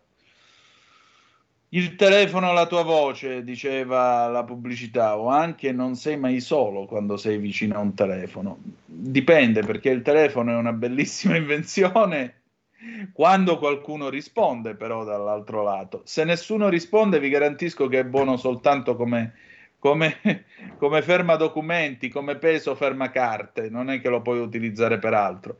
E parlo del fisso perché se ci metti sopra uno di questi ultimi telefoni di ultima generazione, eh, le carte volano via lo stesso perché i telefoni di oggi non pesano niente. 346 642 7756 se volete dire la vostra, oppure 02 9294 7222 se volete intervenire appunto per telefono, eh, intervenire, dire la vostra e partecipare a questa trasmissione in questo venerdì sera. Si sono fatte già le 19.25, corre, corre il tempo, già che ci siamo. Andiamo a dare anche un'occhiatina all'estero. C'è una notizia che riguarda mh, la sparatoria ieri di Rotterdam e eh, viene fuori, insomma, viene fuori che eh, più volte la, una delle vittime aveva, eh, aveva presentato, insomma, esposti, si era lamentata con la polizia. E questo lo dice il suo vicino di casa che ha parlato con la BBC e insomma ha detto che questa signora, questa donna, la donna che poi è stata uccisa insieme alla figlia ieri nella prima sparatoria che ricorderete è avvenuta in questo appartamento di Rotterdam, poi il tale nel pomeriggio di ieri, questo Fuad L, 32 anni, apparte- abitante di Rotterdam, tra l'altro è andato all'ospedale dove ha sparato ad una dottoressa. Ecco, ora viene fuori che questo Fuad aveva eh, già mostrato un comportamento psicotico, a quanto risultava pure all'ospedale. E eh, tra l'altro viene fuori, insomma, che eh, questa donna più volte era andata a lamentarsi con, mh, con i poliziotti, anche perché sto pazzo una volta gli aveva lanciato eh, un coniglio morto nel giardino e malgrado queste email eh, o il fatto di averlo trovato eh, mezzo nudo nel giardino su un cumulo di foglie e così via, eh, insomma, eh, niente, non, non c'è stato alcun intervento e non c'è stata alcuna cosa. Gli era stato detto soltanto di mh, eh, subire, di passare, di, di ricevere una perizia psichiatrica e eh, non gli avevano dato la licenza di dottore perché questo qua si era anche laureato in medicina, a meno che uno psicologo l'avesse dichiarato adeguato e in grado di, di praticare, di esercitare l'arte medica. Evidentemente questo signore, signore si fa per dire, non era assolutamente in grado di esercitare l'arte medica e quindi anche questo è il fuoco che covato sotto cenere ha portato al dramma di ieri a Rotterdam. Va bene, allora, noi abbiamo finito per oggi. Grazie per essere stati con noi. Adesso 29 settembre Lucio Battisti eh, che eh, vi facciamo ascoltare con molta gioia. Dopodiché cosa c'è Carnellone? Abbiamo una conferenza stampa sulla guerra ibrida promossa da Simone Billi. Eccellente, ci salutiamo poi con una bella canzone d'amore scelta dalla gatta sociale Adele Easy on Me del 2021. Grazie a tutti per essere stati con noi. Domani c'è il garage dell'Alfista. Se vi fa piacere alle 9.30, se no ci ritroviamo lunedì con Anna Bono e Ruben Razzante alle ore 18.05. Grazie per essere stati con noi e ricordate che malgrado tutto, the best is yet to come, il meglio deve ancora venire. Buon compleanno papà. Saluti. Ehi tu, non trovi più il segnale di Radio Libertà sulla tua radio DAB? Non disperarti, risintonizza. Sì, ma come? È facile, tasto menu, poi scegli il tasto corrispondente alla ricerca automatica dei canali, attendi qualche minuto e tutte le stazioni DAB della tua zona saranno disponibili.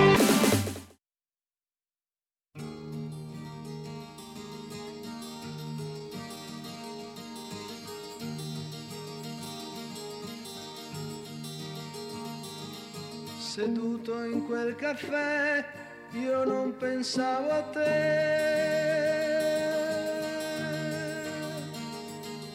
Guardavo il mondo che girava intorno a me. Poi d'improvviso lei sorrise e ancora prima di capire mi trovai sotto braccio lei stretto come se non ci fosse che lei. Vedevo solo lei e non pensavo a te.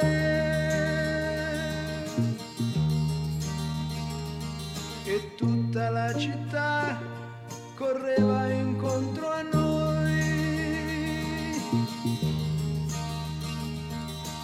boy.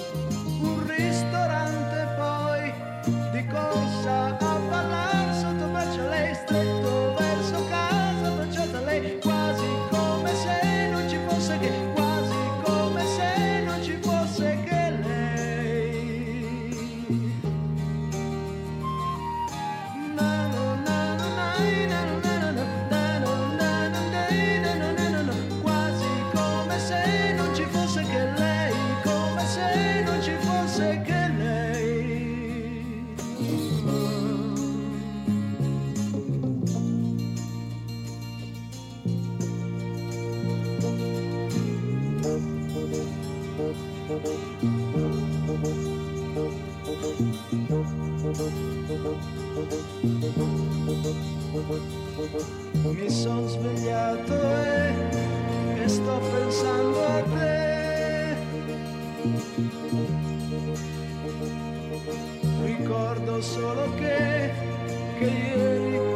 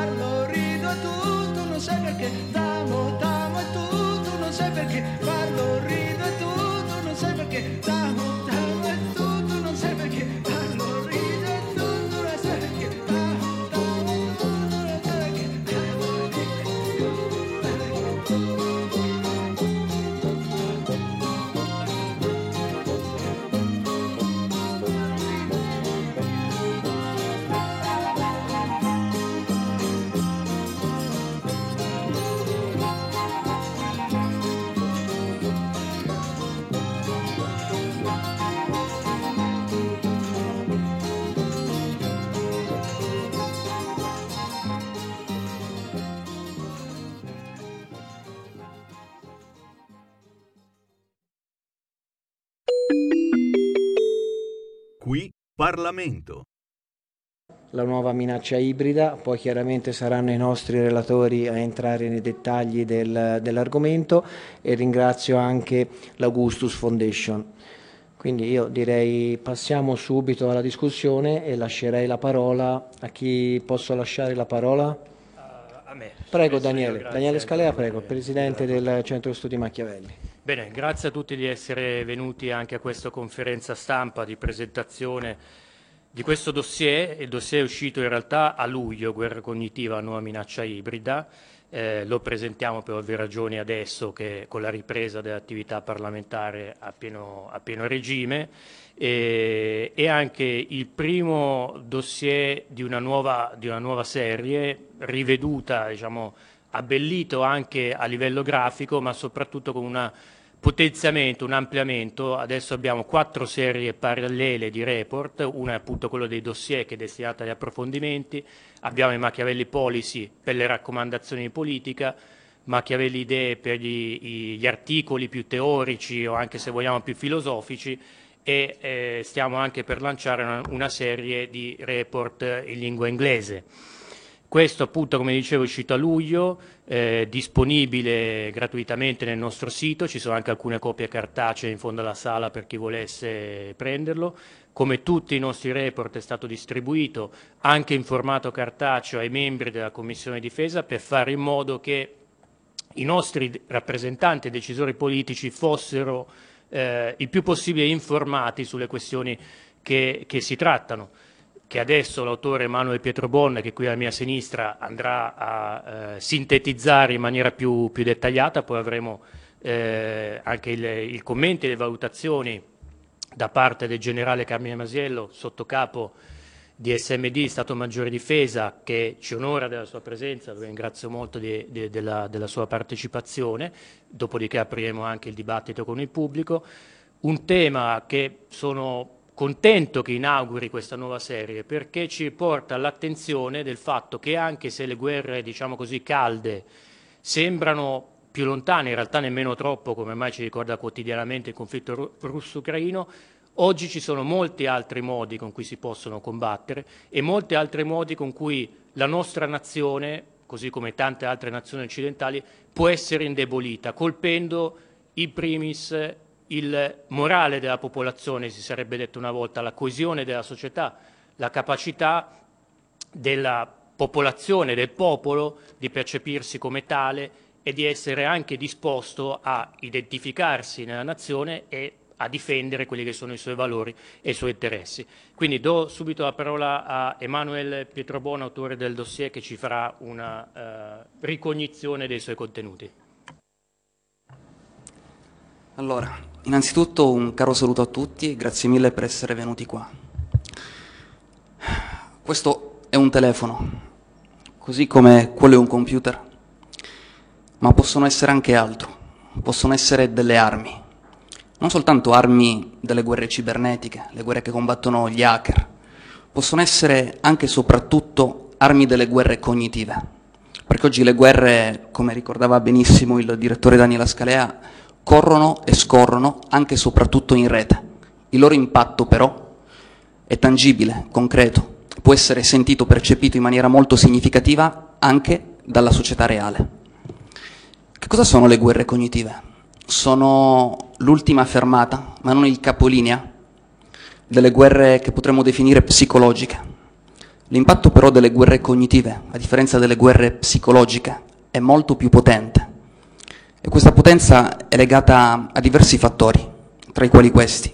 Beh, innanzitutto, quando si parla di guerre psicologiche, non sempre, ma spesso si parla di propaganda, la propaganda classica. Però la propaganda classica, sappiamo tutti, no? Veniva effettuata in occasione di circostanze specifiche quali ad esempio mobilitare un popolo in occasione delle elezioni, oppure mobilitare un popolo durante una guerra, quando serve che il popolo manifesti patriottismo. La propaganda classica può essere fatta dallo Stato spesso e volentieri, ma anche da uno Stato nemico, appunto per demoralizzare il, il morale di una popolazione. Le guerre cognitive però a volte è anche difficile sapere da dove provengano, soprattutto quando inizino e quando finiscono. Una guerra cognitiva può avere luogo ogni, quasi sempre, sempre e comunque, ovunque. La guerra cognitiva può essere appunto combattuta attraverso un telefono. Vado così? può essere combattuta attraverso un telefono, attraverso un computer. E quali sono gli strumenti delle guerre cognitive? Possono essere i social media, i social network. Parliamo di alcuni casi specifici, specifici che abbiamo affrontato nel nostro dossier. Noi abbiamo parlato del lavoro che dal 2013 al 2023, quest'anno, ha condotto l'agenzia di ricerca sull'internet della Federazione russa, in particolare negli Stati Uniti. Abbiamo però parlato anche di TikTok, che è l'applicazione del momento ed è soprattutto l'applicazione della generazione Z, dei millennials, cioè di coloro che sono nati dal 1990 ad oggi. Parliamo quindi del futuro. E qual è il futuro che ad esempio vogliono i cinesi per i giovani occidentali che utilizzano TikTok? Beh, TikTok ha un algoritmo che è stato definito unico al mondo, perché è stato pensato e progettato per essere a prova di manipolazione. Il che significa che io, ad esempio, che sono un utente comune, ma anche un utente esperto, un hacker, non sarebbe comunque in grado di manipolare l'algoritmo. E che cosa promuove l'algoritmo di TikTok? Promuove quello che noi potremmo volgarmente definire il degrado sociale, perlomeno in Occidente. Ed è un fatto curioso perché TikTok, che è un'applicazione cinese, in Cina non esiste. In Cina è bannato e agisce una organizzazione gemella, sorella, il cui algoritmo però agisce in maniera di- diametralmente opposta, o meglio, un ragazzo, una ragazza cinese che si trova su TikTok troverà promossi contenuti dall'algoritmo, ad esempio l'educazione finanziaria, il patriottismo, i valori cosiddetti tradizionali.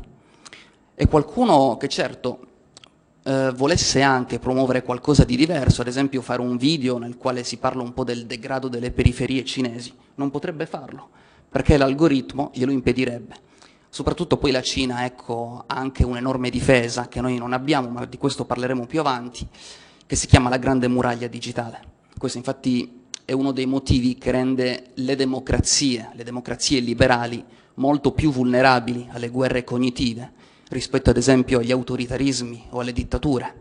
I cinesi hanno la grande muraglia digitale, ma i russi hanno il cosiddetto internet sovrano. Si tratta di barriere appunto pensate per schermare i loro sistemi internet da che cosa? Da quelle che potrebbero essere le nostre operazioni cognitive o le nostre operazioni cibernetiche. A noi tutto questo manca ed è uno dei motivi per i quali la Cina attraverso TikTok sta riuscendo a promuovere in Occidente soprattutto, ma anche in altri paesi, appunto quella che noi abbiamo definito in questo dossier eh, la liquefazione sociale. Eh, figli che si ribellano ai genitori su TikTok possono essere promosse, soprattutto l'algoritmo, non c'è bisogno che una persona sponsorizzi nulla, perché se un influencer decidesse ad esempio di fare un contenuto che potremmo definire instupidente, le famose challenge di TikTok, nelle quali vediamo gente ingerire psicofarmaci, sostanze stupefacenti e quant'altro. Se su Facebook sarebbe difficile no, promuovere un contenuto di questo tipo, perché il rischio è quello appunto di essere banati dalla piattaforma, su TikTok avviene invece il contrario. Senza bisogno di sponsorizzare questo contenuto, è l'algoritmo che lo sponsorizza all'intero feed, quindi all'intera bacheca, tutti gli utenti. L'obiettivo, la speranza, l'aspettativa è quella di generare emulazione. E certo, parliamo comunque di un bombardamento mediatico che avviene 24/7, che certamente non attecchisce su ogni individuo, ma più passa il tempo, più l'operazione cognitiva va avanti, più aumentano le possibilità appunto di intorbidire ampi settori della società. Questi sono alcuni dei motivi che hanno spinto diversi paesi, tra i quali diversi alleati della Cina, parliamo dell'Iran, parliamo del Pakistan, parliamo degli stan dell'Asia centrale, a bandire dal loro mercato TikTok. Quindi non si tratta di quella che potremmo definire, eh, non si tratta di uno dei capitoli dello scontro attualmente in corso egemonico tra Occidente e Cina, perché abbiamo paesi che sono alleati della Cina che hanno bandito TikTok con l'accusa di essere un'operazione cognitiva. Per quanto invece riguarda la Russia, anche i russi sono maestri di operazioni cognitive e negli anni recenti, dicevamo, sono riusciti, in particolare a partire dal 2013, a strumentalizzare un malcontento che era comunque preesistente, presente nella società americana, che si è manifestato, come, come sappiamo, come abbiamo visto, negli anni della presidenza Trump, ma che è comunque ancora in corso. L'IRA, l'agenzia di ricerca sull'internet, ha utilizzato i nostri social network in questi casi, Facebook, Instagram, Twitter, per condurre operazioni cognitive multiscopo, multidirezionali. Cosa intendo con multidirezionali? Intendo dire che ad esempio venivano, per farvi un esempio concreto, creati dei gruppi allo scopo di radicalizzare gli afroamericani, gruppi invece per radicalizzare i nazionalisti bianchi, gruppi ancora per far incontrare nel corso della stessa giornata fondamentalisti evangelici e fondamentalisti islamici. Per quale obiettivo? Per far scoppiare un tafferuglio.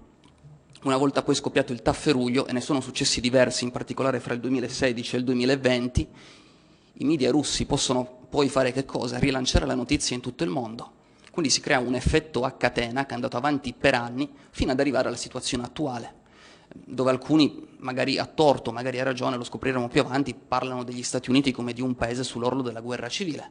Il ruolo della Russia in tutto questo è stato chiave. Perché? Le operazioni cognitive hanno un obiettivo specifico, che è quello di vincere il nemico senza combatterlo. Magari poi un giorno la guerra scoppierà anche, la guerra diretta fra Stati Uniti e Russia, oppure fra Stati Uniti e Cina. Ma l'obiettivo di questi paesi, con le operazioni cognitive, è quello di far arrivare gli Stati Uniti allo scontro già sfiniti, con una popolazione post-secolarizzata, scristianizzata, soprattutto che crede in valori che potremmo definire eh, ultraprogressisti, pensiamo al wokismo, il ruolo di TikTok e degli attori cognitivi russi nel contesto della strumentalizzazione di questa ideologia che abbiamo comunque creato noi, ma loro hanno capito, hanno compreso il potenziale dannoso di questa ideologia, le operazioni cognitive vogliono radicalizzarle, portarle all'estremo, appunto con l'obiettivo di portare queste società a vivere delle guerre civili molecolari, è così che potremmo definirle. Soprattutto i dati sembrano darci ragione, perché mentre in paesi come Russia e Cina, che sono più schermati, come dicevo, aumentano, eh, anche perché poi sono in corso dei programmi lungimiranti di rinazionalizzazione delle masse, eh, sentimenti a favore del patriottismo, da noi invece le statistiche del Pew Research Center, ad esempio, ci dicono che diminuiscono i valori positivamente sociali, aumenta invece la disaffezione nei confronti della nazione. Se vogliamo parlare ancora di TikTok, ad esempio, TikTok ha un algoritmo, come dicevo prima, unico. Unico perché persegue la popolarizzazione di quello che è definito il doom scrolling, cioè lo scrolling della condanna. Tu puoi passare tutto il tempo al telefono e non troverai più contenuti diversi, troverai lo stesso contenuto tutto il tempo.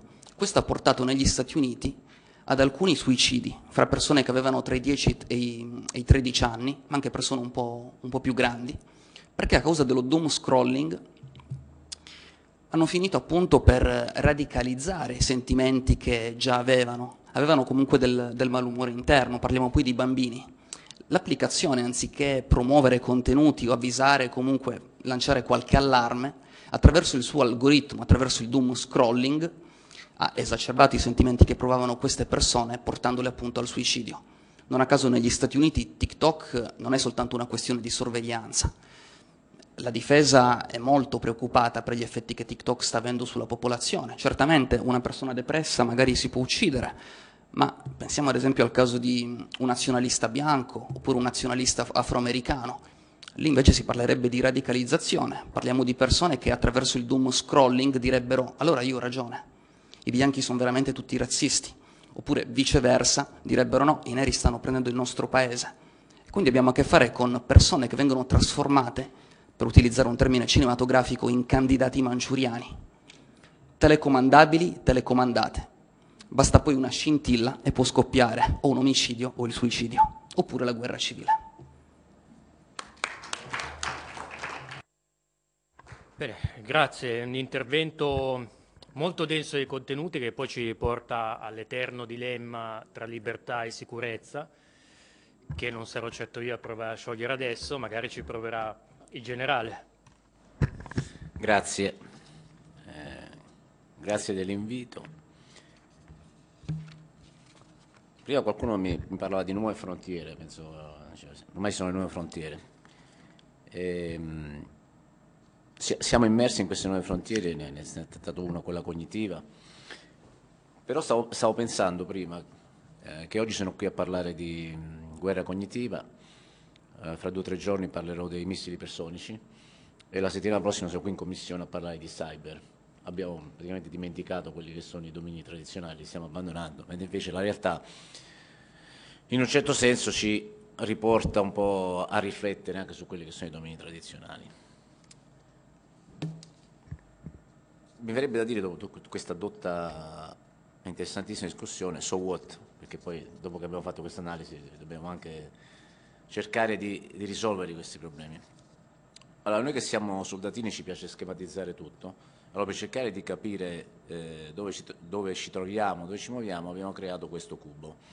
Questo cubo è un sistema di sistemi, è un sistema complesso.